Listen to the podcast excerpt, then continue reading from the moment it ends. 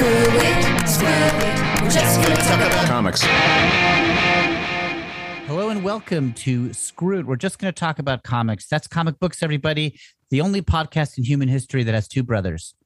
Uh, I'm one of those two brothers. Uh, my name is Will Hines. And I am the other only brother in the world. We're the only two brothers in the world. That's I'm Kevin Hines. Yeah. And we're both fans of comic books, and we do this. We use this podcast to talk about them. We're also comedians ish. Uh, I mean, we're kind of funny, and um, we've Yeah, done yeah. stuff at the UCB theater and other places. And um, yeah, we use this podcast to indulge ourselves to talk about comics that we love. And we also occasionally use this podcast to interview people so they can talk about comics they love. And that's what we're doing on this episode. Yeah, we're today we're welcoming Alex Segura. Uh, he is a comic book editor, a, a novelist, a comic book writer. Yeah. Um, he kind of does a lot of stuff. He uh, currently works at Oni for Oni Comics. Uh, he has worked for Archie. He's worked for DC. Uh, he's written a bunch of mystery novels. He did a series, uh, the Pete Fernandez series, which is five books uh, about a Miami detective. He's he wrote a novel about Poe Dameron, the Star Wars uh, character pilot, hotshot pilot. He's done it all, man. This guy is uh, busy. He's busy. He's really prolific. Uh, he's passionate about. Also, he listens to our podcast, and that's probably the most important thing about him. yeah, he's a he fan has of time. he's a fan of this podcast, and he has promoted us, and we like his stuff, and we like him. So we were excited to have him on and to talk about he's uh, um to talk about his relationship to comics. It's interesting to me because he has written some comics. He's written some Archie comics and some other characters, but he's also been an editor, and he's been on kind of like the corporate suit side. Yeah, I mean, in terms of like publicity and working behind the scenes. And um, I think that's kind of interesting that somebody has been both on the creative side and on the sort of like corporate side. yeah. I mean, he's he's done so many different things. He, he I guess uh, in this interview he talks about he worked for Wizard and for Newsarama, so he's also done sort of the like the fan writing The- side. The journalist side, kind of. yeah, uh, it's crazy how much stuff he's done. Uh, I assume he is hundred years old. He's covered so much stuff. We I- didn't otherwise ask I him. feel We didn't ask him, but I assume that he's he's probably that much. I hope he's that old because I I I need time to catch up with him. I think because he's both a like I don't know how to put this like a day job guy and a journalist guy as well as a writer guy. He's ar- articulate in talking about like what he likes about stories and and what he thinks about them. I just say that because there's a lot of people who are brilliant um, creators who maybe are not so good at talking about it. Like uh, certainly in the world of musicians, there's people who are brilliant musicians and songwriters, and then you ask them to talk about the song, they're like, "Uh, I just did it," yeah. uh, which is understandable. But uh, you know, he's uh, he's a good gabber, uh, which I which I appreciate. Yeah, uh, we asked him to pick a comic to talk about, which we do with a lot of our guests. He picked Amazing Spider-Man 350 by David Michelinie and Erik Larsen. This is where Spider-Man takes on Doctor Doom Mm-hmm. uh, to protect uh, an old thief man named the Black Fox, who I often get confused with the Ditko cat burglar character, but it is not that character. I thought it was going to be that guy too, who Every then time I also read it- is retconned into being Felicia Hardy's dad, right? Uh, the cat burglar, I I- believe so. Kind every of. time I, I I think the old black cat of the of the cat burglar in the Ditko story is retconned to be an older black cat, sort of. I think the Black Fox maybe is retconned into being uh, her mentor too. All the cat burglars know each other. anyway, so we talk about this issue, and this is an issue where it's special to him because he read it when he was a kid. Um, so it's got sentimental value to him. But it's Weird also, for a hundred year old guy to read that comic when he was a kid, but I'm not going to question it. well, I think he's a time traveler. Also, Okay, that that checks. it also is a pretty pretty good issue, I would say. Yeah, I think it's really fun. It's not one I've read before or had read before this interview. Uh, I just have gaps in my Larsen and McFarlane era Spidey. I think the art is really really fun. It's it's better art than what we saw in the earlier um, Erik Larsen issues we've covered. It's still got that same energy and excitement. I don't know. It was a blast. Yeah, it's a really fun issue. It's on Marvel Unlimited, so if you're if you got that, you can follow along, or or if you got the copy, follow Yep. along. We we sort of talk about it very scattershot style. Right. Uh, we don't do our page by page approach here. We we just we just kind of jump all over the place. Uh, we also jump around. Alex has a has a tenure at Archie Comics, which I thought was interesting. We talk a little bit about Archie. Mhm. We could have And- taken any aspect of Alex's career and spent the whole podcast talking about that and gotten some real good stuff. Instead, we sort of just rush by everything real fast and get just a it's a it's a taster's menu of Alex Segura. The buffet of Alex Segura, we just kind of ran up and we grabbed a handful of um, uh, roasted potatoes with one fist, and then ran over here and grabbed a couple pieces of shrimp, and then Mhm. just shoved both our hands in the macaroni and cheese vat. Um, and we we didn't gorge ourselves in any one portion of them, but we sampled we sampled a lot of it. So yeah, listen to that interview, people. So here it comes. Here's the interview with Alex Segura. Uh, so we're here with Alex. Thanks for joining us. I'm happy to be here. I'm a longtime listener Yeah. How long? uh, How long? yeah. since the beginning. OG, Oh. uh, sc- First Screw It Comics. episode. Yeah. Great. We're gonna quiz you. Uh, we've prepared series a of questions about our past episodes. Yeah. In minute seven of episode 23. Doctor Uh, Doom. Oh, you're right. Okay. Yep, okay. for real. Wow. Probably, yeah. Um, so yeah, so, so thank you for listening. Thanks for being a fan. Thanks for being uh, a guest. Uh, it's awesome. So so uh, we're gonna start by talking about how you got into comics, like what age, uh, or what were your first comics, that sort of thing. So let's start there. Uh, what were the first comics you remember reading that like really got you? That you're like, oh, I want to get more of these. the first comic I remember picking up was a Betty and Veronica digest at the grocery store. I think I was like six, five or six. And um, I think my mom got it because I was under the weather. And so she bought a bunch of digests. And that was my first introduction as an early reader and kind of getting into the language of comics. And I think I really liked it because they were funny. You know, the Archie strips are funny, but also it was very an idyllic world and I'm I'm from Miami and there's no seasons there so it was neat to see like this like New England idealized world where everyone was friends and you know it was just uh, it's, and it's very sitcom humor as people as you know like it's not there was no continuity so i didn't really you could read a strip and put the book down and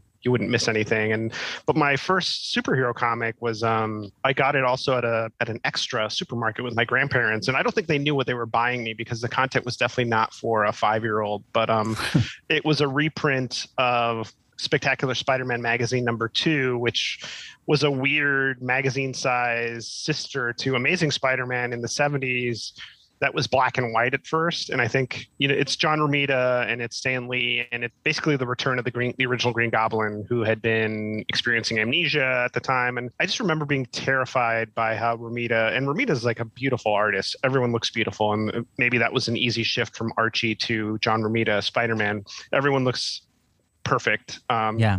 But he also drew a terrifying Norman Osborn, you know, like where he's sweating, beads of sweat rolling down his face and like eyes bulging out, like as he's realizing he's the Green Goblin, like he's watching a movie. I think I think they're watching a doc of course, Spider-Man's like, let's watch a documentary about the Green Goblin with Norman Osborn. Smart, smart choice. Yeah. and so that that shockingly triggers like uh, some some latent memories and he then becomes a green goblin but that was my first um, action comic and that was um, spider-man then became my guy. Like i was like this this is cool because it felt there is a through line between archie and peter parker i think in this kind of everyman um, hard luck uh, protagonist. And i mean i didn't realize it at the time but i felt some comfort with peter parker. And then um, so I was an Archie reader for a while as a kid, and then I think at that point you really graduated at a certain time to the action stuff, and that's when I started picking up things like X Men. I was a Marvel kid at first, and then for some reason I got my hands on a Flash, the greatest Flash stories ever told collection early on, and yeah.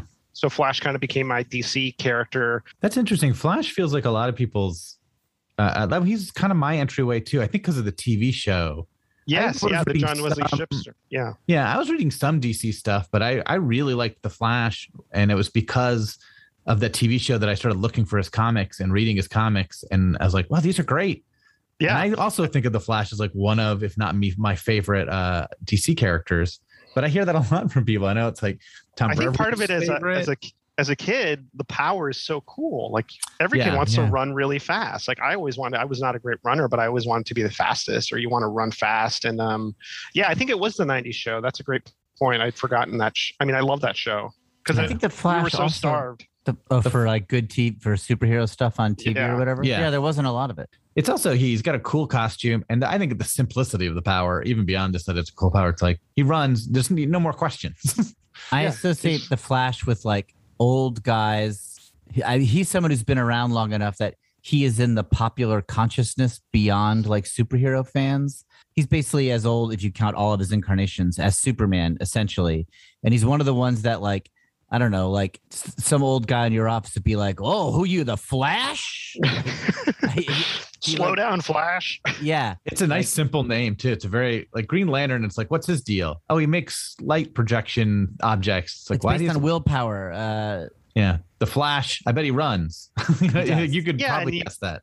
and seeing it also now through the prism of my son who's into superheroes like the, it's a simple concepts that resonate like the flash he runs like you said he runs Yeah. fast green lantern yeah it takes a little more explaining or nightwing like oh he used to be robin and then it's like well, why why is he not robin anymore and i think there's a lot to be said for I don't know if you guys related to this, but other doorways into comics. Like I got really into the Marvel trading cards, and that opened up a lot of like Oh, the series, the first two series. Like I remember, you know, just being intrigued by these different teams. Like there was X Factor, and I was like, well, these are the original X Men. Why are they not the X Men anymore? And that just kind of pulls you into the rabbit hole, and then that introduces you to a lot of stuff quickly. Those Um, cards were huge for a couple years. I feel like I, I feel like I was a. I've been reading long enough that I don't think those grabbed me, but I do remember them in all the shops, and I, a lot of people I knew collected those. I what those are like early '90s, like '90. yeah, like '92. Yeah, yeah. I just didn't have the budget to be buying all the comics. Like, and I'm not saying that you did. I'm just saying, you know, like the No, you are. not- you're Yeah, calling you're saying- Kevin. You're Yeah, calling Kevin you're- old you're money rich. bags. Yeah. Yeah. yeah. Well, I had the over here. benefit of both Will and my uh, allowances going to comics, so I could double my reading by just not buying what he was getting. Did you guys ever conflict? Like, were there just books that Will you read that Kevin we chose not to. I think we sort of Yeah. organized it. if Will was buying something, Oh. I I wasn't gonna. I was I let Will. Will had first pick of everything, and then I bought the other things that I wanted. At first, I think I just wanted something because I started with uh the Hulk and Marvel team up. Uh, were the first two books I think I had on my pull list. But then there were See, that definitely was like my times where no fly list. Yeah, I hated team up books as a kid. I, it was just and I Will got the other Spider-Man books. That was the one Oh, Will right. didn't get. I also started getting it issue. I think 149 was the first one on my pull list. Was which was the second to last issue of Oh, Marvel yeah. Team Up. Which I didn't know at the time. Like when I was like, "All right, here comes the next issue," and it, the, it was a good issue. Let I was like, uh, let me check out one." the I'll check out the Sopranos. What's this diner episode where they're Yeah. Oh, I love the song. yeah. uh, so I started going to web, and I definitely there was times where Will dropped buying books, and I started picking them up because I was like, "Well, I still, I'm still into this one." Yeah. Uh, so there, there was some of that going on. There were definitely books that I read that Will didn't, and vice versa, though, for sure. And I, I remember uh, I remember a lot of at the time. I guess I was eleven or twelve. Marvel had a lot of reprint titles, so they would be running like Marvel Tales, which would be reprinting Amazing Spider-Man, and Classic X-Men, which would be What, um, reprinting. what era are we talking about? So it sounds like early '90s. yeah, Yes. early '90s. So it was So- kind of the tail end of the Claremont run on X-Men. So okay, here's a weird question. Like, what what is that era? Like Kevin and I are, for us, it's like mid '80s or even early '80s is kind of like our entry into comics. So it's sort of like shooter era, Secret Wars era, um, the beginning of direct market comic book shop, in you know um, directed titles. Um, and, and in a weird way, it was sort of like the I don't know what you call it, but like the children of the 60s were doing comics when we started. The people who were kids for Ditko and Kirby were Right. making comics in the 80s. But what are the, what, how do we characterize the 90s? This is Mc, the McFarlane era, the image era. I, Yeah, I'm it is the I'm Image guessing, era, Is, is that right? Or I mean, like, I- I think You- your era is kind of. I stopped reading end of the comics in 1986 and I haven't read a single one since. Not a one. So, yeah. So, um, tell me, educate me on what's the early 90s? Yeah, I would say that I guess your era is like the tail end of the Bronze Age, and then we then we get into kind of the post-crisis period that leads right. I would ca- yeah, the image. It's safe to call it the image era. That's it was a game that was a game-changing moment of the early '90s. Like all your favorite artists moved over. For me, I was a big Jim Lee fan um, and Erik Larsen fan, so that that was intense. Yeah, so I, Yeah. yeah. I think it's safe to call it the image era. It was also like the first, maybe not, not probably not the first because it's probably been going on since the 60s, but it felt like the first, like where uh, consumerism, where it was like variant covers, bagged comics. It was like Flash, uh, not lowercase f Flash first, story second almost. It was like one of the few times where it felt like the writers were secondary to the artists or to the idea. Like it's like the death of Superman. Who's writing it? No one cares. yeah, he's dying. Um, Um, I just remember even then being baffled by that whole pre-bagged or like it was it was I think it was before CGC grading where you literally like slab your comic and put it in a vault somewhere. But um, the idea that oh you don't want to take it out of the bag, it's going to get messed up. And my thought was always like, well, I want to read it. Like I Yeah, want know. to. I guess I'll buy two if I have to, but it just seemed Yeah. really counterproductive. And I think that proved itself out. Just that they they printed so many of certain issues that Yeah. they're, they're, it's not like they're worth hundreds of dollars now. There are definitely people now who still like buy two copies and like they for one for reading or just buy them and don't read them. And I'm just like, oh, comics aren't good enough with investments if you're not reading them. I don't know. Yeah, I feel like that point has been proven out. Like, unless you have Amazing Spider-Man number one or FF number one, or really like iconic issues that were not part of that collector mentality, like you're not going to make. what's a the um what's the most recent very valuable comic right obviously the very old ones action comics amazing fantasy those are valuable i mean is he is even giant size x-men valuable I think so. Yeah, I think so. I but think like also what are we talking like thousands 75. Yeah. Um. Yeah, I would say I wouldn't be surprised if that's in the thousands. I, I definitely don't keep up with that part of Yeah. the industry, but I think that's why we brought you on we Yeah, want to for- sell you Yeah. pitch to make um like i bet you the first issue of teenage mutant ninja turtles is something yeah. uh that's Um, mid 80s I That also had a very small print run. Yeah, so it's like it came out of nowhere and then was huge. So I bet you there's something there. I just I I, I do think think of the early sleeper. '90s as the end of the collector era. Like that kind of fell apart, and then people were sort of onto that as a dumb thing. Yeah, because like I mean, X Men number one, the Jim Lee X Men sold millions of copies, so that means there's like millions in circulation, which will by default bring down the value. I think Yeah, stuff like- like, can find it anywhere, and uh, like something like Gambit's first appearance might be worth a little more because it's it's just you wouldn't expect it. You don't. It's Yeah, usually the characters. You don't expect these characters to be huge, and then they become big deals. And but once the print runs started skyrocketing, it just that's going to devalue it long term. So it looks like Giant Size X Men will is worth only about about a hundred thousand. It looks like, and it looks like Teenage Mutant Ninja Turtles. Uh, this is 1988. Is the last thing. I don't know. Um, Yeah, uh, see, I think this whole era like kind twenty. Uh, yeah, it looks less. Oh, Twenty thousand dollars. But again, these are not up to date prices. I wonder what's like Spawn good. number one because I know the print run was really high, but that feels like I love Spawn number one. Anyway, so like the era you're in, I think is sort of it's a it's a peak of some kind. I think it was like comics were hugely popular just in terms of numbers, like never before. Um, this whole like sp- you know collector side of it was being exploited by the publishers to try to get the kids to spend more money and that. But this is and like Kevin was saying, and maybe it's artists first, or at least like kind of marketing first, perhaps. Um, very uh, yeah event driven right, right.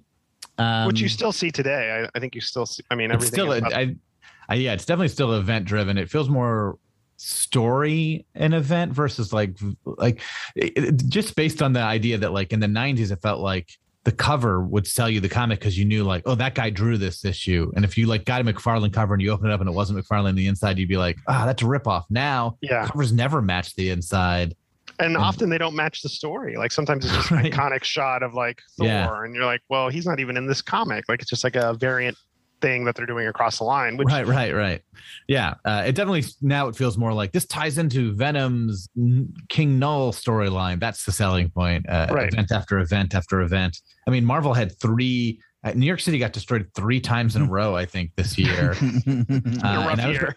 I was like reading some of those comics and i was like "Ah, Uh, people are really freaking out about this isn't it just normal like, why are they yeah i think that's something like astro city did really well like this town that's just used to like superhero battles and Yeah. things going on Yeah. they're just like this is just like white noise in the background what was your local comic shop what was your first what was your comic shop like there was a shop down the street from my grandparents' house in Miami called Frank's Comics and Cards, and it was, I guess, it was like your typical idea of what a comic shop is. It was this very small space in a strip mall. It was very rarely full. Like it was usually this one long-haired dude behind the counter who was not not into customer service at all. But I found a lot of random stuff. I'd go in with like twenty bucks or ten bucks, and uh, I got into backlist titles like Justice League International was one of my favorites, and uh, I got really into Daredevil was my Marvel thing for a while, and a lot of older Spider-Man stuff. I was an obsessive Spider-Man reader. That was my thing, and if I shifted away from Spider Man, I would probably sh- I'd shift over to X Men. Um, I was not an Avengers kid or a Hulk kid. So when did you start moving into professional aspirations? How did that happen?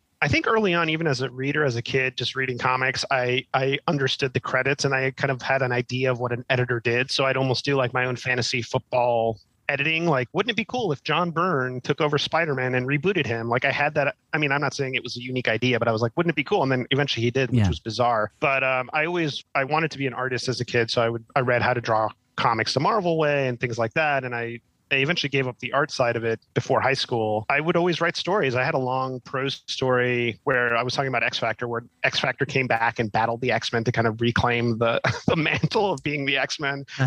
And this was in elementary school, I think. And so Pretty um, early. but- yeah, and so in college, I was into journal. I was a journalism student, or I was an English lit major, and then I did journalism as uh, my activity in school. And um, I thought that was going to be my career, being a journalist. I got my first gig at the Miami Herald, freelance or part time, and I reached out to this guy Mike Doran, who runs, still runs Newsarama, which is one of the the top comic websites. And he still runs it. he still runs it. Yeah, he's Don't still mean to interrupt you. That's crazy. yeah, yeah. He's still there. Still there. I just feel like those sites get have had such turnover the last few years. That's impressive. He's yeah, he left briefly, I think, to work at Marvel to be their PR person for a year, and then came back. So Mhm. this will this will really date me. I, I sent him a blind AIM AOL Instant Messenger message, Yeah. and I said, "Hey, I like comics and I like journalism."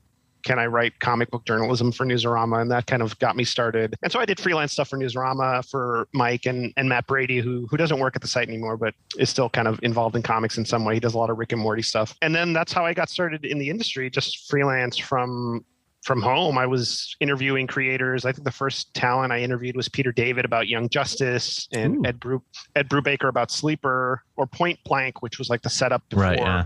Sleeper, and Jimmy Palmiotti about a book called The Resistance, which was a, an early Wildstorm book. And so I was, I think, because I had a journalism background, I could meet deadlines and I could write quickly. And then I, I was really into Wizard magazine. I think now we're starting to kind of reassess how powerful Wizard was at the time, but Wizard was a really huge influence in comics. Like if you got a Wizard cover, your book was going to sell more. And um, so I think I bought Wizard mainly to kind of understand what was going on with the industry because I couldn't buy all the comics. So I'd buy Wizard and kind of get a sense of what was happening. And and they really built up people, you know, Jim, Jim Lee, Rob Liefeld, like all the big image creators got a lot of real estate in Wizard because it was a cool story.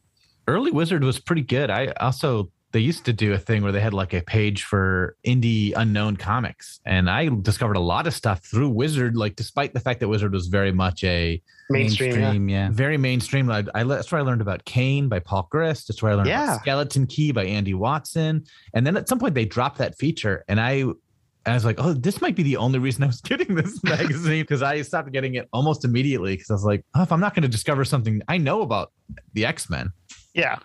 I was Yeah, kind of love it. I love it when you find out that somebody who you think of as a mainstream person is enough of an enthusiast that they like their tastes extend kind of wildly into fringe or indie stuff. Uh, Elvis Costello, the musician, every now and then we'll do like a list of 500 albums you should own. And he's done it twice, I think. And both times he didn't repeat any albums. Like he just, Wow. Mo- Yeah, most but of them are Muppets. he was really into the Muppets. He found Yeah. 500 different Muppets albums to No. recommend. It was a really strange list. But And a few a few jazz records. yeah, but you can't deny his enthusiasm. Yeah, Kermit plays Miles Davis was one of his. Yeah, yeah. And Uh, it kind of left- green. Yeah. Fozzie does Uh, Coltrane. Oh, nice. Yeah. It's so like if we, you know the, the idea that somebody working at Wizard is also like we got to get we got to get people onto Kane. Yeah. Yeah. Uh, No, but I I remember reading that Kane article and just being like, this is so weird, or stuff like Strangers in Paradise. Um, I don't think yeah. they, I don't think they ever did Love and Rockets, but it was that kind of vibe. Like they had one page where it would focus on the indie stuff. Yeah, Um, it's it's almost like they didn't do the the big indie stuff, which could have for sure used the the The love. attention. They went like the next level down because it's not like uh Skeleton Key was some enormous hit. It was slave labor comics, yeah. I believe. But yeah, so I guess I was at Newsarama for a long time, and then I saw that Wizard was looking for an associate editor, so I just applied. And I'd I'd been in Miami my whole life, so I hadn't really like lived outside of Florida. Um, but they hired me, and I it was that was my first like in the industry like in person day job, which Wow. was a cool crash course. And so I kind of got to see how the sausage was made. And that's how I really started connecting with people in person in comics, like people at DC or talent or creators. And um, that was around 2003. Uh, and it's so Mhm. weird because that felt like such a pocket in time that nobody remembered. But now there's even a podcast that just talks about Wizard and they've been interviewing like older staff members. And it's just been funny to hear them talk about it. But um, yeah, and I was doing a lot of the same things. And eventually I moved back home to Miami and um, started working at the newspaper again. Just um, it, it took me a minute to really get used to the New York weather and just being away from home. So I came back home, and then after that, I got my first full time like PR gig at DC. And I moved back up to New York, and I was at DC for about five years. And that's kind of when I really had my aspirations to write. It's funny because when comics becomes your your day job, the novelty I don't want to say the novelty wears off, but it becomes work. Like you're reading, you get a stack at, at DC, you would get a stack of every comic of the week, which Yeah. sounds awesome, but it also feels like, okay, I need to read It's, like it's homework. Yeah. yeah, it's homework. And so I started I gotta, re- I gotta read Doctor Fate gets his mail number Yeah. two. Justice League Antarctica again. uh, yeah, so it became work, and that was fine. It was a great job. And then um, I started reading mystery novels for fun. And then I was like, well, I'm going to write my own. And that became, I don't know, I have the bad habit of making my hobbies into jobs. And so that became its Okay, own thing. Can we unpack that moment? Because I don't think it's like, okay, I'm gonna write my own. Feels Yeah. like a bigger moment than Yeah. than the way you just presented it. Yeah. You know what I mean? Yeah. Like I, I don't like I just watched Suicide Squad a couple nights ago. I was like, I'm gonna make one of these. that, wasn't, that wasn't like my reaction.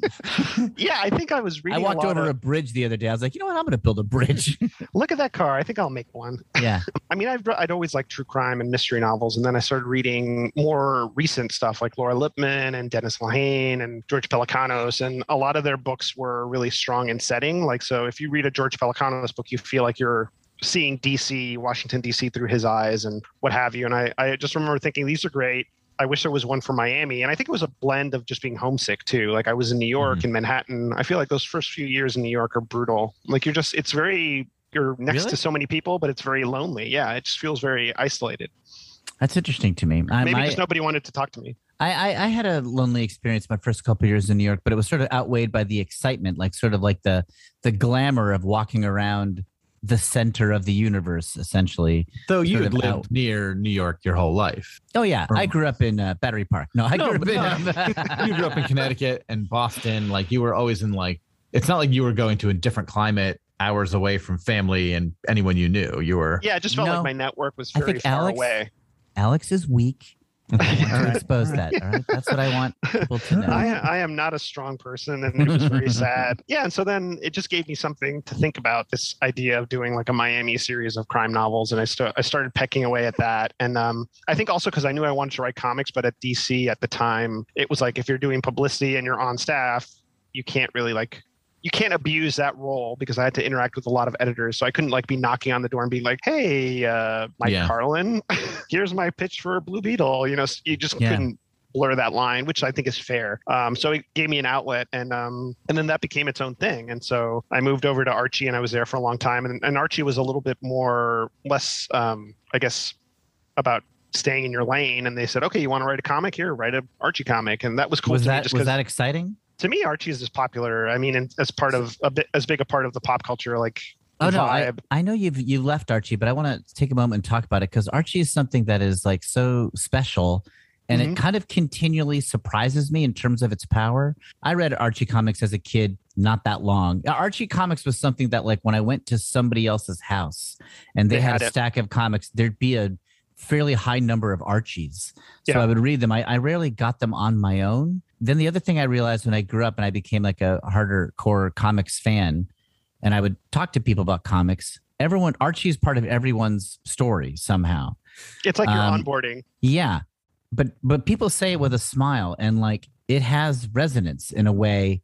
And I wonder what is that? Like, where does that come from? How, what what did Archie do to occupy this place? And I guess I'm asking you because you spent a fairly long time with your brain on the Archie brand. It brings a lot of comfort, especially the classic stories. They give you a sense of this idyllic world where you can always resolve your problems in a few pages. Like everything is handled with some lightness. And I think I don't know. For me, I was was a kid. uh, My parents were divorced. It was like you know, like life was fine. It was not. It just was nice to read comics where everything was okay. I guess not to make it so you know melodramatic. Like I had a fine childhood; it was nice, but um, you know, it was this idealized world where everyone was friends. You could always rely on your friends, like um, and they would have these adventures. It was it was it's comfort food. I think the classic Archie stuff is comfort food, and I think at that point when I got to Archie, um, the company was looking to revitalize itself, and the CEO, the new CEO at the time, Jon Goldwater, was really into like pushing the boundaries and making Archie feel relevant and present as opposed to just this retro brand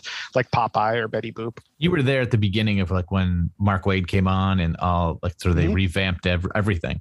Yeah, yeah, there was a lot. Um, we started bringing in a lot of talent that wasn't really associated with Archie. Like Francesco Francavilla did those yeah. covers for Archie Kiss, which was it's such a weird thing that it existed as a comic, but having those covers like really kind of redefined how people looked at the character, and they were like, oh, maybe it's not just this like. I mean, I remember strip. Archie. Archie would make the news. Like it'd be like mm-hmm. Archie's doing stuff. Like first of all, that is a testament to the company's success in do, in getting people's attention. But I also do believe it's that people want to know what's going on with Archie. You know, oh, there's yeah, a homosexual people, character in Archie. That's that's interesting. Everybody wants to talk about that. Yeah, um, I think it's just a pop culture. It's like Charlie Brown or this kind of thing that's been around so long that people yeah. just want to check in. And when you change that, or it's and you see it with Marvel characters and DC heroes, like when. Superman gets a new haircut, it becomes a story. And exactly. And, and I know that from just being on the publicity side, like when Damian Wayne died, it became a huge story because it's still Robin you know? Yeah. You know yeah. and he came back and you know jason todd came back but those moments like for the mainstream reader or audience like they don't care about the weeds. They don't care about oh he'll eventually come back. They don't know the nuance of it yet. Now i think they're getting used to it but yeah. i think at the time um also I think damian still, wayne maybe was dead for a month. I don't know. Yeah like a minute very yeah, quick. like, yeah he died and then batman started looking for him and you've you've moved over to Oni. Yeah, I was at. I did hop back to DC briefly for a year and change, and then they moved to Burbank, and I wasn't ready to move to California, and I hopped. Then I returned to Archie, and uh, I was there for. I've been cumulatively. I was at Archie for about a decade, off and on, with a little brief detour, and um, now I'm at Oni, Oni Press, which is a Portland-based uh, creator-owned company. They do stuff like Scott Pilgrim, Stumptown, lots of really great stories. Weren't they Skeleton Key back in the day, Kev?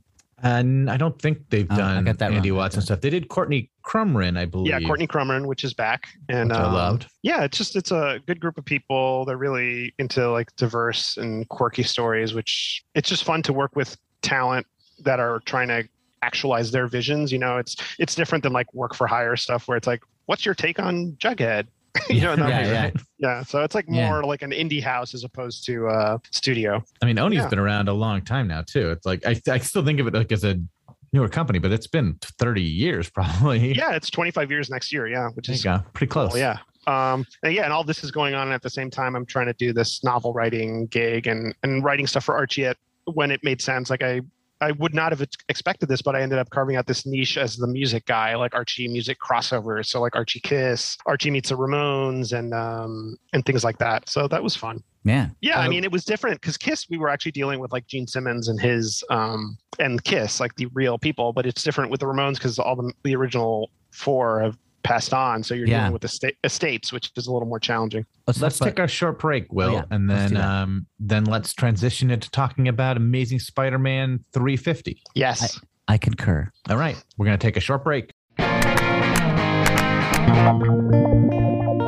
Hi, this is Kevin. I'm here with my brother Will, and we are the hosts of Screw It. We're just going to talk about comics, our weekly podcast about comic books. And we want to hear from you. We have a slew of social media accounts, a slew. You can email us at screwitcomics at gmail.com or see us on Instagram at screwitcomics or tweet at us at screwitcomics. So tell us what you think of the comics you like or the comics you don't or things we've talked about on our episodes. Or send us some life advice. You can tell that we need it. Yes. Uh, we might read your message on a future episode of our show. So thanks thanks in advance from Screw It. We're just going to talk about comics from Campfire Media.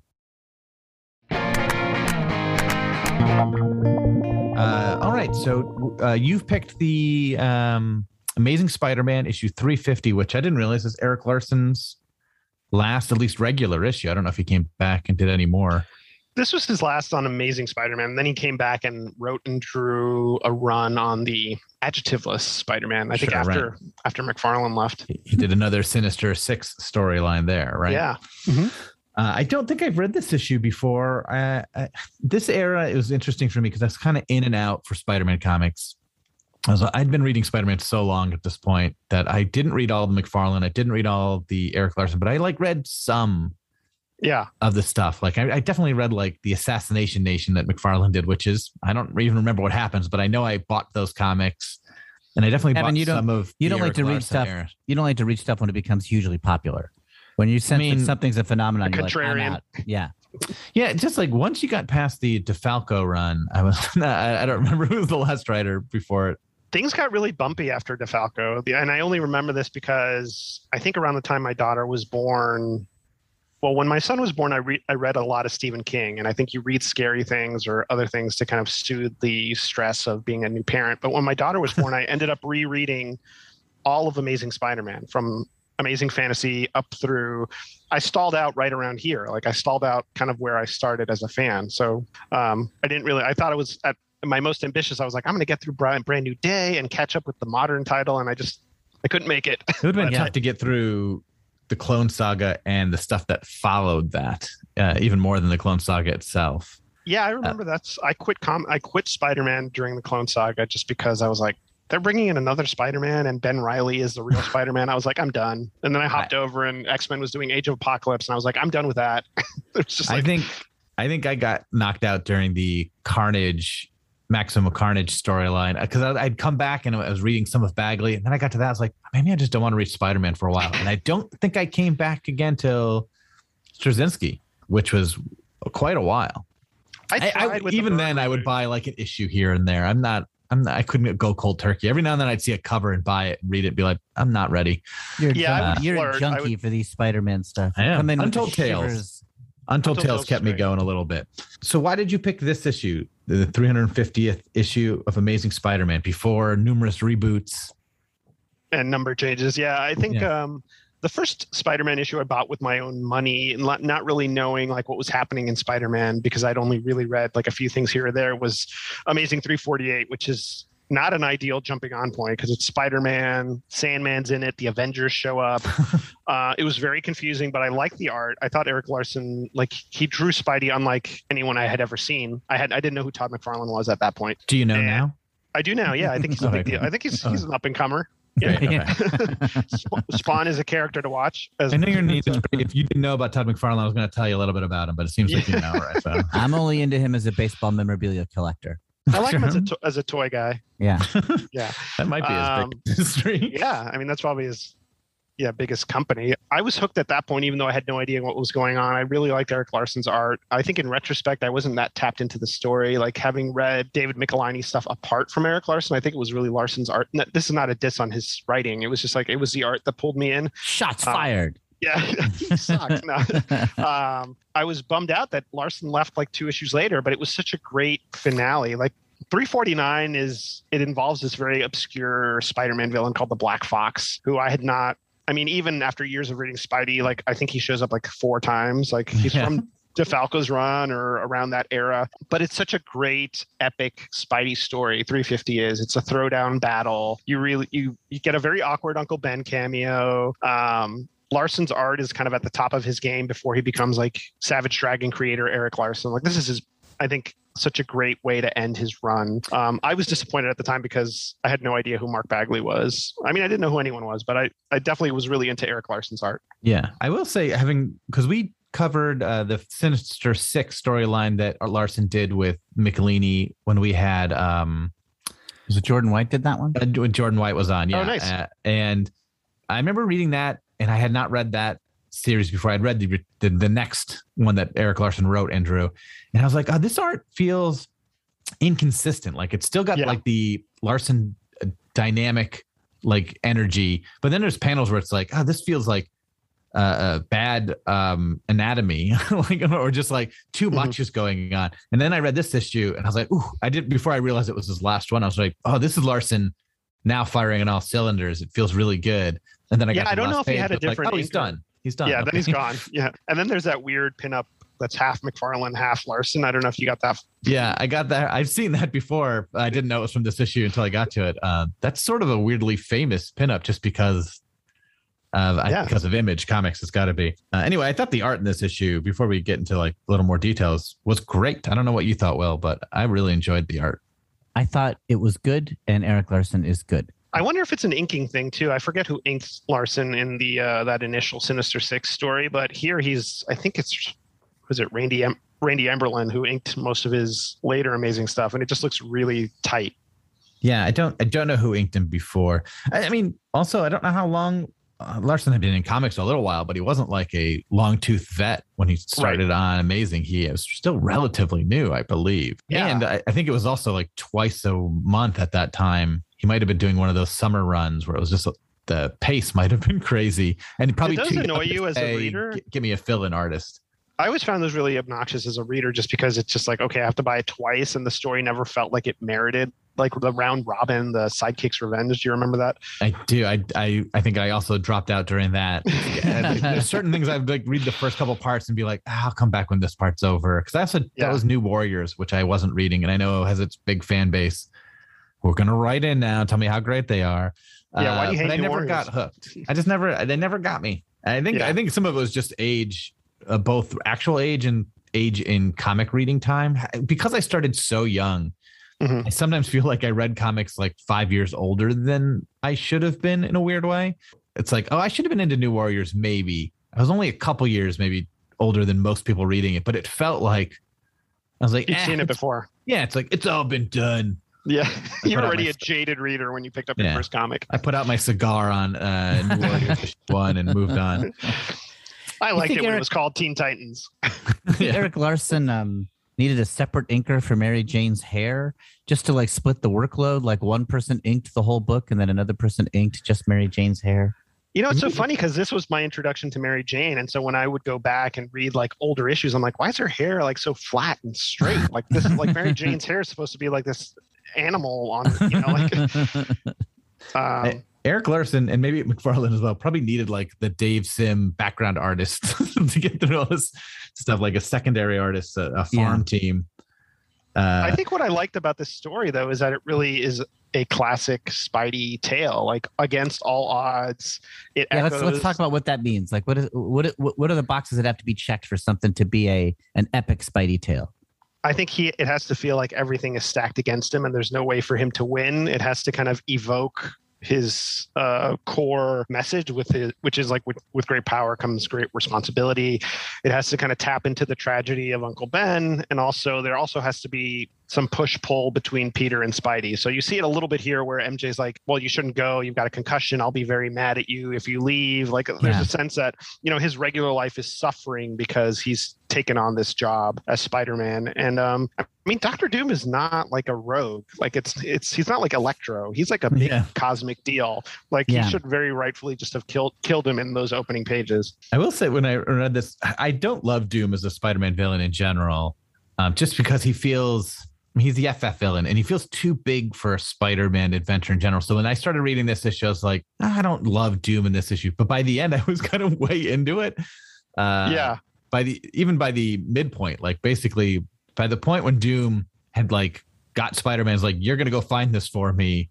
Or I will kill you. I was like, yeah, this feels like Doom. I take it There- back. This is great. There, there is a lot of like high emotional stakes in every aspect here, like um, like almost to a cliched degree. Every character's main emotional button is pushed. You got Doom and his mom. yeah You've got Yeah. Spidey and Uncle Ben, also Spidey and Mary Jane a little bit, and then Spidey just the, and the welfare of the world, right? Like just Spidey the superhero saving people comes into play at the end when those arcane folks are like doing their thing. that was Um, random but it worked yeah. Um, why don't we say overall the story for the people who are listening, just like a quick summary of what what this is about? Not like a page by page detailed thing, but just so that when we talk about it, the the many people who listen to our podcast and don't read along can be somewhat oriented. Sure. Yeah. Yeah. Yeah. Uh, so basically, it seems like Spider-Man is chasing this uh, thief, the the Black Fox, who uh, he has a kind of mixed relationship with. He he realizes he's a villain, but he also has issues taking him in because he reminds him of his uncle Ben. And I guess the Black Fox has stolen a jewel that is very precious to Doctor Doom, which is uh, I'm blanking on the name. It's some kind of egg that belonged to his his mother. And so Spidey and Doc Doom throw down. Spidey gets really messed up. The up. dragon's egg. The dragon's egg. Yes, you're right. And then um, Spidey gets pretty messed up and concussed, and basically says, "You know, I'll find this for you. Don't don't kill the black fox. And um, he's given 24 hours and he spends most of that time sleeping i think. He goes yeah, he goes to sleep immediately. yeah he immediately goes to sleep concussed not a good idea. Um, and meanwhile dr doom is looking out uh, from his penthouse window and counting down the seconds like he's got it down to the seconds like nine hours Classic Marvel. A Marvel villain trope is that the villains are extremely precise timekeepers. Like when we did, uh, Kevin and I did every issue of F, Jack Kirby's FF, which was insane, and Yes. multiple times the villains like display their prowess by like, ah, at exactly 1.15 p.m. tomorrow, the alarm will go off. like, the, the Mad Thinker does that a lot, and there's a few other guys who also do it. The Mad Thinker's big on timing. yeah he's But I- got I a, feel like a lot new of- iphone a lot of Ditko, like guys who want to run all the mobs, are big on. You need somebody to plan. Like it's a big Yeah, threat in the Marvel universe. Like who can organize? Like that is that is He's a planner yeah. Doom is just showing his uh, bona fides of being Yeah. a top Marvel villain. And so then I guess Spidey's grappling with, you know, why why do I have issues bringing in this older older villain? Uh, he's getting some, uh, admittedly reasonable beef from Mary Jane about not going out there and being Spider-Man when he's concussed and severely and hospitalized. I think he's hospitalized at one point. Um, and so that feels very classic Spidey, like overcoming your personal issues to then put on the costume and do what's right. And he has a very, um, I thought it was interesting as a kid, but on reread it, it didn't really land as strongly. The Uncle Ben cameo, though it is saved by the awkward glances from people who are like, "This guy's insane." yeah, Talking the, and the and the reflections where you don't see Uncle Ben. Yeah, that was cool. there's some nice stuff in there. wo- I wonder, like, if there was uh, you, you guys as a bit more Spidey obsessed than me. I don't know why I said that. I'm obsessed with him. You're better informed than me. Do you know Um, who Uncle Ben is? Well, No, no, no. That's my question. Is he, is his- he it's important to the Spidey? Oh, it's his dad. Yeah, yeah, yeah. He calls him Uncle as a weird nickname. And I get It's it. his, re- it's his first and he's name. alive and everything's great with him. Okay, good. Yeah. Yeah, yeah, yeah. yeah. I, you know, I think there was a little bit of Spidey origin overkill. Like we've now we've now entered a phase in like where they won't even say "with great power comes great responsibility" in Yeah. like the movies, or they'll do it as a joke. You know, they'll couch it like in the Spider Verse movie when the Jake Johnson incarnation of Spider Man won't let the Miles Morales incarnation say it yeah, because it's become a cliche, right? Like they know the audience is overloaded with that phrase. But it's when kind of the, the same with like Bruce Wayne's origin or the Batman origin. Like just, exactly, exactly, everyone like, knows it. when when Sam Raimi's Spider Man came out, the origin still had novelty to it, and that's a big part of the first movie. But now it's like s- that ground is so beaten. So I wonder where it falls here. An issue is it like is it kind of still got potency to bring out the Uncle Ben card? I assume yes. I think Um, because Uncle Ben's one of these characters, like, and I would argue Gwen Stacy was one of them, and maybe Bucky at the time, like these characters that even in the era when nobody seemed to stay dead, like Uncle Ben is never going to come back, and so it has some meaning to bring him back in some weird way. And he's also a character you don't really know that much about, like even over the yeah. years. He's like this very this. He's only important in his absence. We don't Yeah. know much about him. I, I assume there has been issues that Yeah. explored it, but like it's not like very prominent in the Spidey story. I weirdly think this does hit. I, I also think comic, and maybe you have a feeling in this being uh, working at so many different companies. Like the age range of who reads these comics keeps like inching up. It doesn't rocket up. It doesn't like follow my age, but definitely it was like it was kids in the '60s. At this point, it was like older kids, but I think it's even older now. So I, I think like at this time it was uh, uh you know it's probably like 15 16 year olds reading this and i think it would hit better for them than it would for like a 20 year old or a 30 year old or a 46 year old in my case Yeah, I think it lands. I mean, when I read it, I had a rough idea of Spider-Man's origin, and I I knew who Doctor Doom was because I'd watched those um, early Marvel cartoons that were really just drawings that were moved around, like Ah, Kirby love them. drawings. Oh, we love yeah, those. Yeah, them. those are cool. Um, so I had an idea of what the weight of it was, but I also didn't know enough to like nitpick it when I first read it. And now, Yeah, now I, I could nitpick it, and it still lands pretty well. I think. I think the Uncle Ben of it doesn't hit as much as the concussion part of it hits. Like it's like, oh, you believe you were talking to him. You're Yeah. in bad shape. I think this Uh, may have been also the first time I read Spidey's origin, which Larsen does in very, very faithful Ditko style. very Ditko. Even put the eyes on Spider-Man. Little Man's dots, yeah. uh, uh, shocked look at the burglar's face. Yeah, I, it- being an anniversary issue, being 350, being Larsen's last issue, they're selling this as a big deal. Those often include a recap of his origin, like almost required reading to like we Yeah. need at least spend a page showing that criminal get away. So I, I think part of that maybe was It is by design to have that in there. It is funny to see what images he chose. Like he shows Uncle Ben, you know, Feeling grabbing. Peter's muscle, which That is really that is an image that sticks in my mind when I think about Amazing Fantasy 15. I, a, a really not that important story moment. that is when a Uncle frequent shown panel. I would say I Yeah. often see like, that oh, panel. don't don't. He's getting too muscular, uh, Aunt May. Like a really corny Stan Lee joke that maybe doesn't establish anything about the character. It's not as important as seeing him bullied by the high school friends, right? In But it's- terms of right. in terms of the story. It's also maybe that's One that of the few panel, times you see Uncle Ben. Yeah, that panel see and the Uncle one where he's like horsing mussing his hair are like the two that I can think of with Uncle Ben. Yeah, waking him up. You're worse than a room full of alarm clocks. Yeah. Other than that, Uncle Ben does nothing. He's a Because I think uncle. is it wasn't Amazing Fantasy 15. Was it? It was also not like a full story. Was Like like it eight was. yeah. pages or something. Yeah, yeah. So they packed a lot of stuff in. So he basically like just recapped it very succinctly, which was impressive. It's have you ever read um Alec all the other amazing fantasies, Amazing Fantasy 1 through 14? I I I recommend it. Kevin, you have, Yeah. right? I've read some of them, not all of them. I'm not crazy like you. I read good comics. Okay, yeah. I'm the I'm the I read Spider-Man here. comics only. I'm the strange one here. Um, now, I'm not the obsessive. A guy who read Yeah. one mystery novel and was like, "I'll write them," and then I will do my own. and a guy who's been reading Spider-Man regularly since 1982. So it's interesting to read Amazing Fantasy 1 through 14 because um I mean the quality's very hit or miss. It's it's mostly kind of tossed off Twilight Zoney kind of things. There's some really good Ditko art. A lot of it's sort of perfunctory, but th- thinking about Amazing Fantasy 15, the origin of Spider-Man, you can see them establish they're basically doing a lot of exercise that means when it comes time to do spider-man's origin they're ready. Like Yeah. every story in amazing fantasy is like eight pages. It ends with a twist. There's some supernatural element and so they have to race through exposition.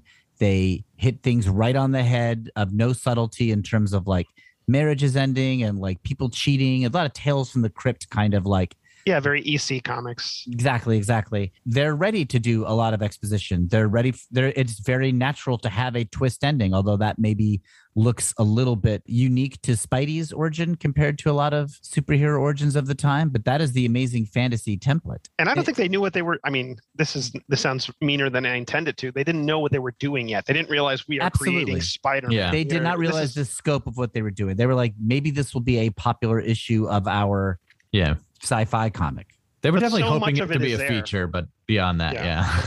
So much But- of the core tenets of Spider-Man are there in those pages. so- exactly and so even though they weren't planning on building an empire right Yeah. they were not they were not spending the time and care you might if you were like uh, your whole company's going to be built on this guy yeah. um, but they had they had practiced a template through many many stories i mean like every issue of amazing fantasy had like three or four stories so 14 times four they had like 56 instances of this template so they kind of were practiced in a inadvertently at doing a Yeah, they were good vets. eight eight page pack it in story it's really i recommend it for a spidey fan go back to the old amazing fantasies you, you get you learn a lot about lee and ditko that way Don't you see like a proto version of Uncle Ben Aunt May at some point? Yes, you absolutely do. I, I forgot about that. I think I read, Aunt, read that. Aunt Ray and Uncle Sven. Yeah, something like that. yeah.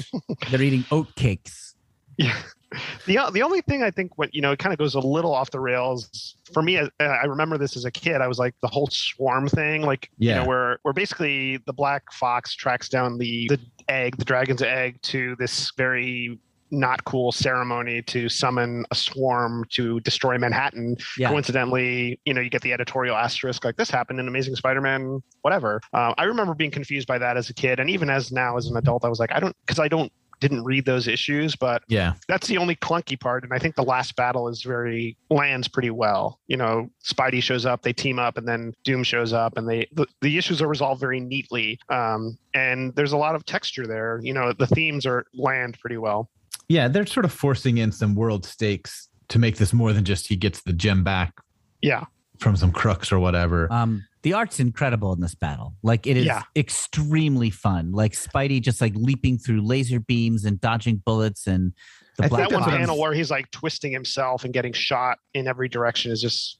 awesome I think that's what I'm saying. Compared to the Sinister Six, like these panels are the ones that would be a little too much in the Sinister Six storyline, where uh, I feel like he would be scratching the back of his head with his heel.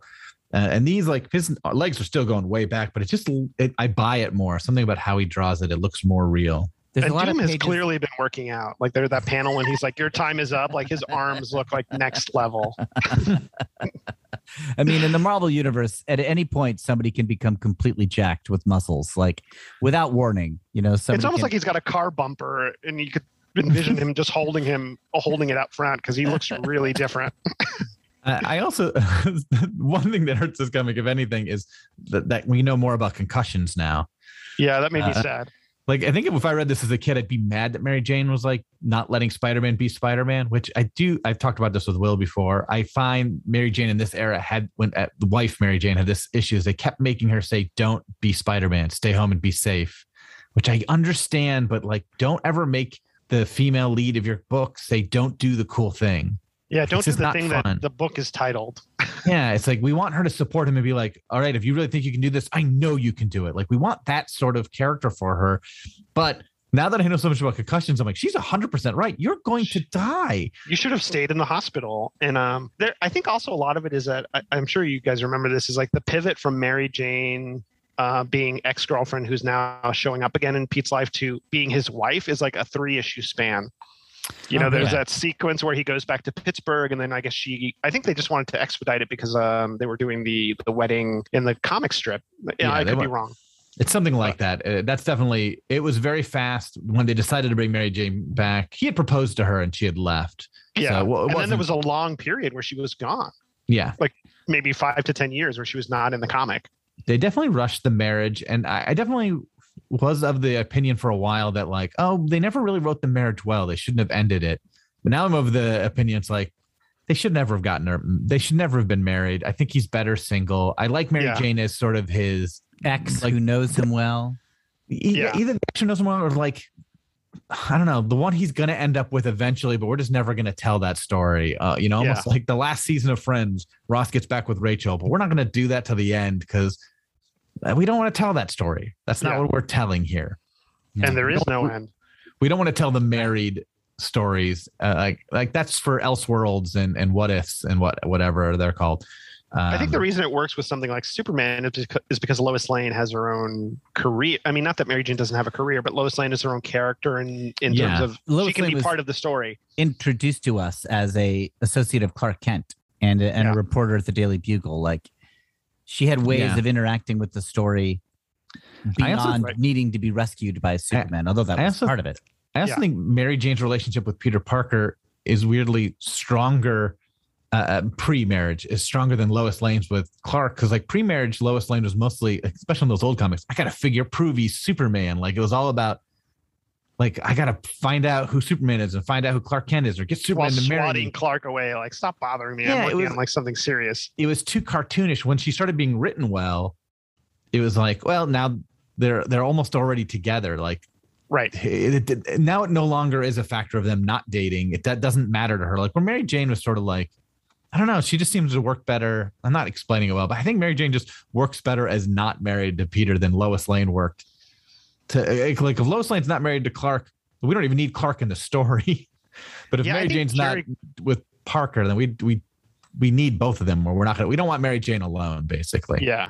Jerry Conway wrote a great story where he kind of revealed that Mary Jane knew all along that Oh, Peter yeah. was Spider Man. And it added story. so much texture to Mhm.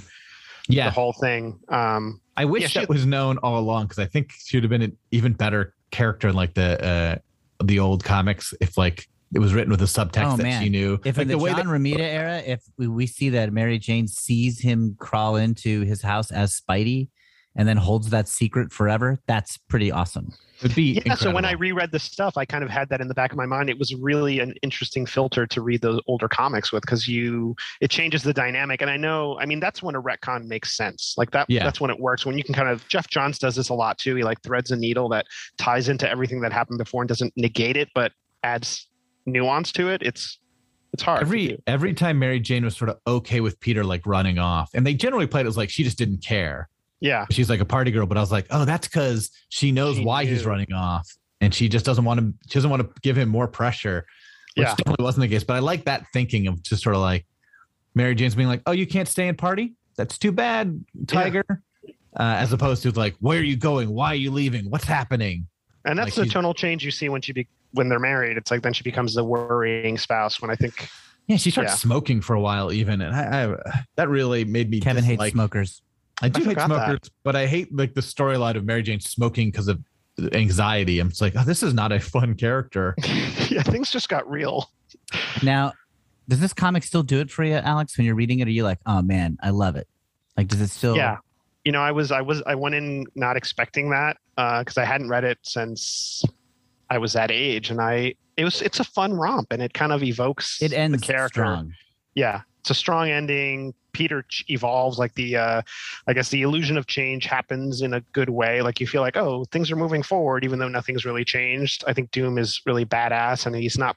Sometimes I find that in Spider-Man stories, a cosmic villain is brought in, and suddenly Spidey can play on that level, which always struck me as wrong. Like Spidey stories are best when he's definitely the underdog and just can't hack it. Like, like that's why the Fire Lord story is cool, or Juggernaut. Like he's just out of his league, and Yeah. this one lands in that space. Um, and Doom doesn't lose anything by fighting Spider-Man. He's still Doctor Doom. You know. Do you still do you like get excited when there's a new Spider-Man movie? Like, is Spider-Man still your guy to some degree, or what is your relationship to this character? Do you hate him? Do you just think he's a total dumb idea? what is? I, I don't read him anymore. No, I'm just kidding. Yeah, no, I love. I, I, he's still my favorite Marvel character. Uh, You know, after that reread of you know, and it, I I say reread, but there were a lot of issues I missed, and I took some detours. I read a lot of the Spectacular Spider-Man stuff I hadn't read, um, and reading it all in sequence was really interesting to see. Just there's some low points. You know, there's some eras like the post DeFalco era was particularly wonky. Like you just there's just, was just a lot of confusion as to wh- who Spider-Man was. But yeah, he's still like the everyman, and he still works for me. He's still like my favorite Marvel character. It's crazy to me that there's ever eras where like the most important character in the Marvel universe didn't have like the best writer and artists. Yeah, I think comics were just a different I thing then. You know, But you would just think it's like, well, oh wait, DeFalco's leaving. Let's get somebody good on. Who wants Yeah. it? Everyone should want it. We should offer it think up to everybody, and everyone should be like, "Oh, we all want to write Spider Man." But maybe it's because there was too many titles, and it was uh, I don't know. Yeah, I think there was just some uh, editorial stuff going on. But DeFalco's run was so solid too that it was it's hard to follow. Like you had the Stern run, which to me is like the high point of that era, and then Mhm. DeFalco kind of continued it. He, I, I would, you know, he's he's just such a solid writer. Yeah, especially that run. I think he came back a little later and didn't do as well, but like his run with Friends was really, I think, very underrated. Yeah, I think the Clone Saga stuff was just challenging from m- many Yeah, I mean, angles. I mean, even J.M. DeMatteis was on that, and I was still like, I'm out, and I love James stuff. yeah. No, I reread um, Kraven's Last Hunt, which still holds up, and then his Mhm. spectacular. I think James' uh, spectacular run after that was is So still very good. underrated. Yeah, the So Child good. Within and all that. And uncollected. Uncollected, yeah. It's not on Sure. Marvel Unlimited. It's not in trade, except for I think maybe issue 200 with the that, death that, of that Harry scene, Osborn. yeah, that was so intense. Like, But everything leading up to it, the Child Within, I think is what it's called, is a Mhm. really, really great. It's sort of like a thematic sequel to Kraven's Last Hunt. It's so good. yeah, I almost picked that. I almost picked the 200 Har- Harry's death, but I also felt Right. like that would need a lot more ramping up, and this felt like a good one-off. Self-contained thing. Yeah, This feels truer to the era of when you started reading comics. too. yes, this was definitely like one of the first comics I remember buying, and um, there was another issue that's not many people talk about, or a two-part series that uh, Kurt Busiek wrote with Sal Buscema about this new villain called Corona, which now the name has some added stigma to it, so I didn't I didn't go there, but that was a great great little arc. Yeah, Kurt Busiek wrote a lot about uh, the 2020 pandemic back then, and it was uh, people didn't like it at the time, and he was trying to warn us. We just didn't Yeah, listen. no, setting the table. So this is an interesting question because you're a professional in the industry, but like to say like what comics do you read like as a fan? Like there's probably a lot of comics you read like as part of your job. But like anytime Alan Moore does a comic, my head goes up. I don't always get them. I don't always like them, but I, you know, he always gets my attention, for example. Who's special to you? Spidey, obviously, uh, it sounds like. Yeah, Spidey definitely. Claremont, I think, was so influential. His X Men run, I, I go, I've gone back and reread it a couple times, and I just love the, you know, just I keep saying texture, but I feel like he layers so many things. Like it's a, a very novelistic approach to writing comics, which I think is now commonplace, but at the time was new. What else have I been reading? I love Chip Zdarsky stuff is great. I think he he really gets Spider Man, and, and his Daredevil stuff has been a lot of fun. Um, he has such a great sense of humor, I think, is a huge weapon of Chips. Like he's just genuinely funny person. Yeah, my friend Preeti and I did a very short-lived Spider-Man podcast. I think it was about three episodes long, and we we basically just talked about Chip's Spider-Man stuff, like his spectacular run, and then we we we kind of stopped after that just because that was I think we just realized we wanted to talk about Chip's Spidey and you and you did it, and that was and that was it. Yeah, and that was Yeah. Did you work on him with the Jughead book, uh, or is that somebody else? Yeah, yeah. We- He reached out to me at Archie and he was like, I'd love to do a variant cover. And I passed him along to Mike Pellerito, who's the is still the president there at Archie. And I was like, I think Chip would be great for Jughead. And that's kind of what happened. And then he got paired up with Erica Henderson and just did some magic stuff. And That was Chip a and I great. Yeah, he's he's just fantastic. I, I've really been liking Spider Shadow because he really gets. He's one of these guys that knows the continuity so well, but can add heart to things that would otherwise seem like just exercises and filling in the gaps. You know, like Yeah, Spider Shadow for Will and listeners who don't know is like a what if mini series. That's basically what if Spider Man kept the black costume Mm. uh, instead of letting uh, Reed take it off of him when he was discovered to be a symbiote.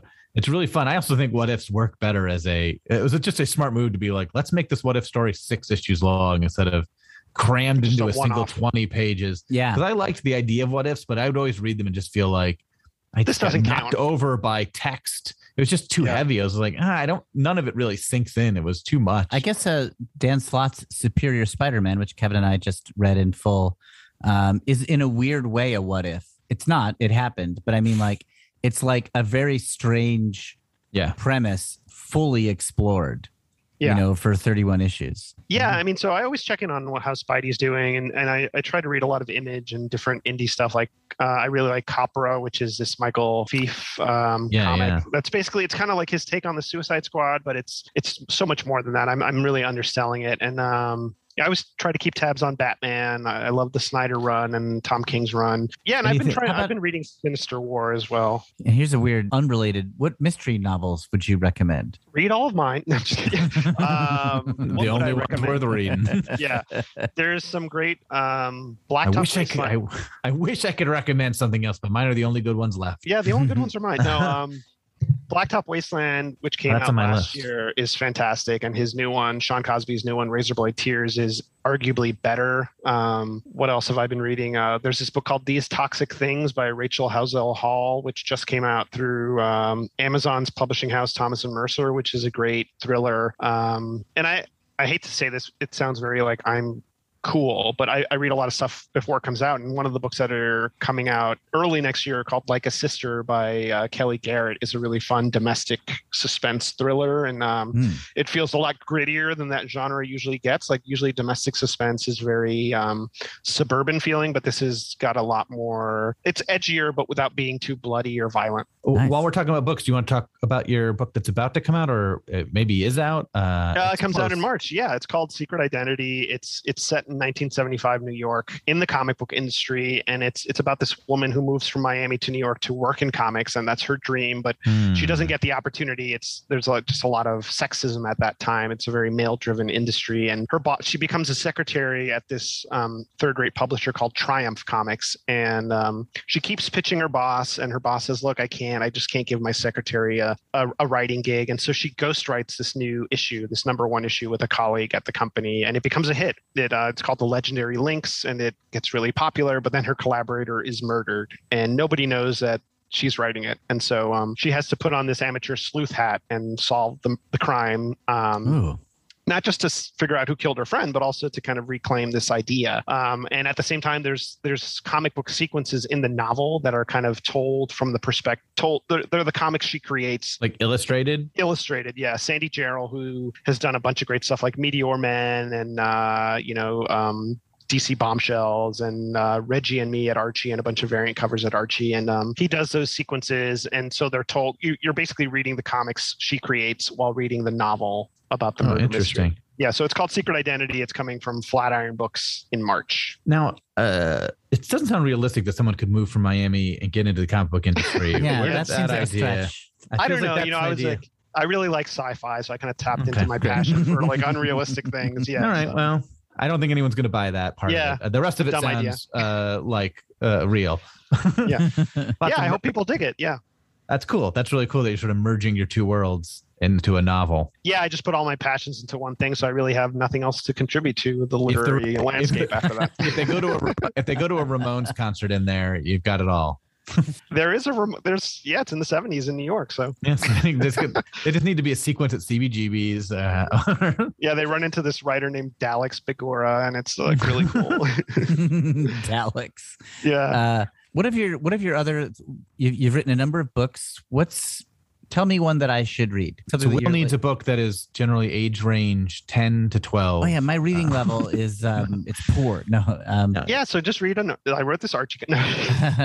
yeah, I mean, if you want, like, in terms of comics, The Black Ghost is this kind of superhero noir I wrote that is uh, touches on a lot of things in my life, like journalism, crime fighter, comics, uh, Miami, and also is a love letter to kind of those like vigilante heroes like The Question and Daredevil. Uh, in terms of novels, like I wrote a PI series, a private eye series set in Miami. That was the one that kind of started my writing novel career, I guess. And so if you had to hop into one, if you weren't reading them in order, I would read Blackout, which is the fourth one and kind of like the the most high stakes one, I think. All right. Does now Pete Fernandez, that's that character, Mhm. right? Yeah, Now I haven't read them and I apologize. it's okay. No worries. Is he sober in it, all of them, or, or is it? I know he had an he has an, al- he Uh, has an alcoholic. He's an alcoholic. Uh, uh, yeah, at he's least an in the alcoholic. beginning. He has, he has at the beginning. Is the that am I first- the spoiling the series? By No, saying- no, he gets Oh, sober. I think in in the second book he he kind of gets his stuff together. Mm. But um, there's not without fi- not without stumbling. I bring that up just because I think Will is interested in that idea of people overcoming alcoholism Yeah, and I'm a, addictions. I'm a sober person, so I like that stuff. And I also am a detective, and I tell nobody about it.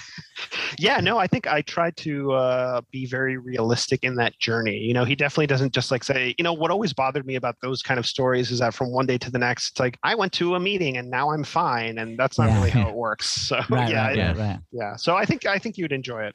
I will say, like, uh, I've re- I read some of those. I've obviously read. Um, Mike, Doesn't Matt matter. Scudder. Well, I, I read the Parker series, and I'm currently reading the Spenser detective books. Oh yeah, uh, and he drinks a lot and Yeah. definitely have someone who grown up with alcohol uh, alcoholism in their families like sometimes you read this like you're drinking too much this is yeah. it really bothers me. It's a real. It's a trope of crime fiction. I Mad Men think- is insane. Like, uh, yeah yeah. Like, I think there was some advertising company that tried to drink as much as Don Draper drinks, is shown drinking, and uh, and all, all those people died.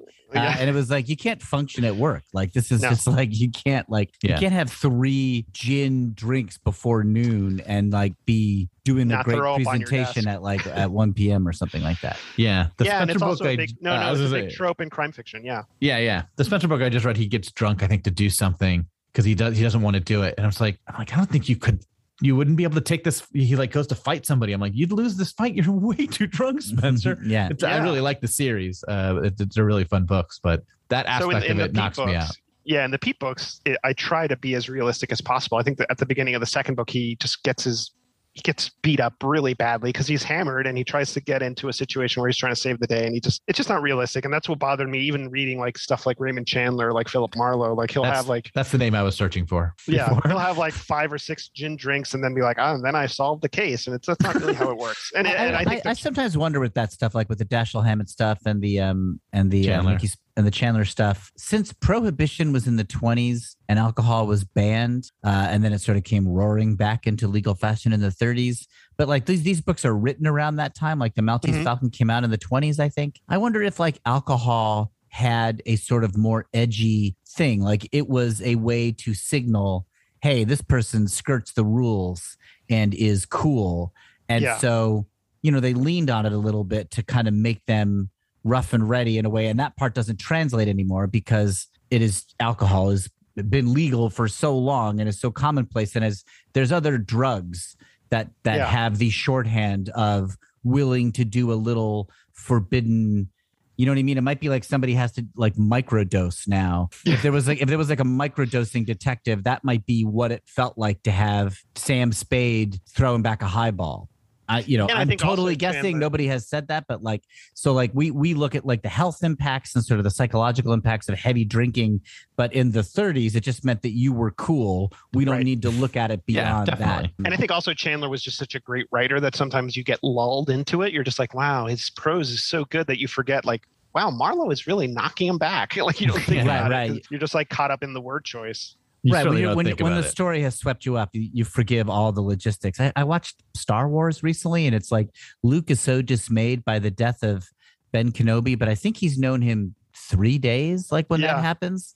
Uh, and he's way more distraught by the death of Ben Kenobi than he is by seeing the charred remains of the people who raised him. He got over that really fast. Yeah. But you, and I'm not the first person to point that out, but like you don't notice it because the story's great. Us, Yeah. the viewer, have way more investment in Alec Guinness, and so it totally works. Never bumps at all. And there is, of course, something like that. Like, Yeah, it's only In- uh, like the hundredth viewing that you're like, wait a second. yeah, yeah. yeah. yeah. um, the the drinking parents, is not the story. The drinking is not the story in in the Raymond Chandler novels. Yeah. you're just there for kind of the vibe, the noir Yeah. vibe. it's just as important as like the light coming in through the blinds and the and the smoke exactly. It's just wafting the in the air.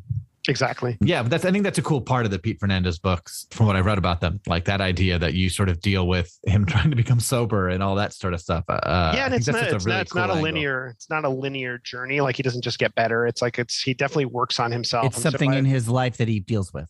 Yeah, yeah, and I think that I, that felt to me as a writer just to treat it like more hum more authentically and not like Yeah, man. The big issues people have, they don't get. They kind of never go away. They're, yeah, they don't go away right. Times know, when you got yeah. them under control, times you don't, and times when you're better about it. You know, it Yeah. doesn't have to be something as dramatic as alcohol. It could be somebody's issue with eating habits. It could be somebody's Mhm. issue with intimacy. Like, Mhm. Yep. Whatever your thing is, yeah, you don't you don't just knock it back. So And yeah, Will's it's not got just a box Will's you got all those issues. Will's got them all. I'm just yeah.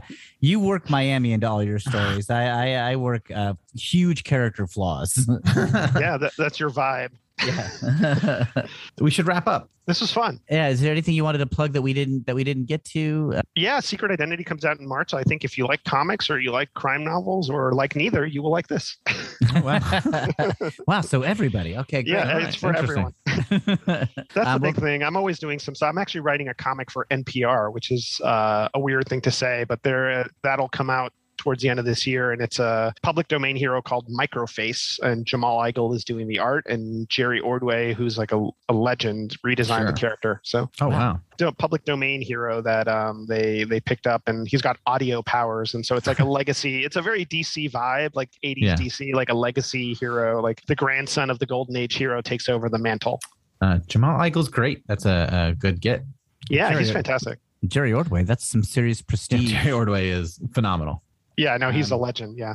really fun. Well, thanks so much for doing this interview, Alex. We're so thrilled to have you on. You you you've you've shouted us out before, and we love your social media presence. You're a nice Oh, guy and a talented guy, and we really just appreciate you being a talented and good person. Yeah, Yeah, uh, no, try I to- love the podcast. It's it's been it's so I was just such I was so hooked when you guys were doing the Ditko stuff because I was Mhm. in the same boat. I think we were all reading them again together, and that played a big part in why I started rereading those I- books. So Still love him. Well, I hope you write something someday. Um, I think you'd Maybe. be good at it. Um, yeah, I might try. something. Yeah, right. Uh, yeah, thanks, Alex. Um, and we'll talk to you uh, at least through social media and emails again soon. I'm changing all my handles. I'm just kidding. Yeah. Right, all right. Nice knowing you. Keep in touch. Yeah, no, this is great. Thanks, guys. So I think that went well. Will, I don't think you embarrassed I mean- yourself too much. Yeah, not too much. I mean, a little bit. I look like an Sure, idiot, yeah. but not. I didn't go over the line. I mean, you fell down three times during the interview. I don't think that comes up in audio, but it was Well, have- embarrassing to watch. I have a carpeted apartment. Otherwise, it would have been very distracting. hmm Um, yeah, I really enjoyed that interview. Um, Alex is on Twitter, and I really like. I said this at the end of the interview, but I, it's weird to maybe say this, but I like his Twitter presence. Yeah. Um, not that I think everyone needs to be a total sweetie sweetheart all the time, but it's just nice when people uh, let their enthusiasms show on Twitter. And Alex is one of those guys who does that. Um, he's Yeah. Alex underscore Segura. Uh, if you want to follow him on Twitter. Um, yeah, uh, social media is such a nightmare sometimes, and there's such negativity that it's nice when there's nice people there to sort of balance it out as well. Uh, so it's nice to see that. Yeah, Alex underscore Segura.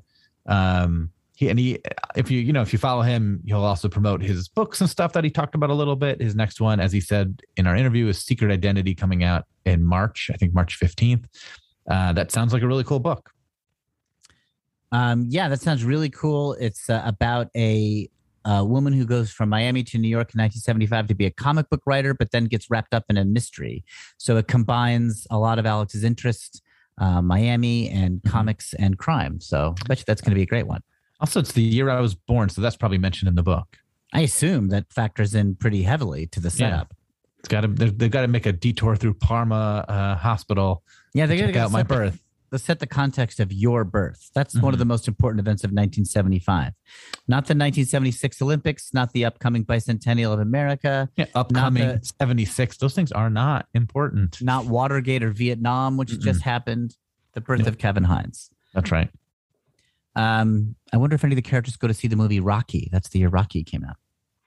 Uh, probably not. They're probably too busy buying gifts for the new baby, me. Yeah, you had sort of Uh, a We Three Kings situation, right? Where people would just show up at Parma Hospital Yeah. and drop off like spices and stuff like that. It was nice. It was nice. You wish remember it? yeah, I do. I wish it still Mm. happened. It, it feels like my birthday happens, and I rarely have many kings stop by. Nah, not many kings at all. Yeah. Um, well, uh, we hope you enjoyed this interview. We got we have some other interview. I forget when we're going to release this in our schedule, but I assume that this is in the middle of it, and there are going to be some more interviews after this. And we're still doing mailbag episodes where we discuss uh, the X Men. yeah. So if you want to email us, email us at screwitcomics at gmail.com. Please send us email. It helps us do our mailbag and mutants episodes, so we can move forward along the Chris Claremont mutant stories, and then I also read email from folks. Yeah. Um, that's all I got. Well, That's all I got too. So uh, we'll see y'all next episode. bye. Bye. Screw it, screw it. We're just gonna talk about Comics. Hello, listeners of Screw It. We're just going to talk about comics. Are you ready for a promo? My name is Muriel, and I love true crime. I'm Nick, and I am not a fan of true crime. Every week on our new podcast, Muriel's Murders, I handpick a real life crime story that I think will blow Nick's mind. Muriel is really enthusiastic about researching and telling me these stories, and boy, they are a lot. Some of them are famous, some of them are weirdly under the radar, but all of them contain crime, violence, and murder from across history and around the globe. How does that make you feel, Nikki? Nervous? Are you ready to hear a story? No. Too bad, here comes Muriel's Murders! So join us every Wednesday wherever you get your podcasts and check out the original Muriel's Murders animations on Instagram, YouTube, Twitter, and TikTok at Muriel's Murders. Campfire.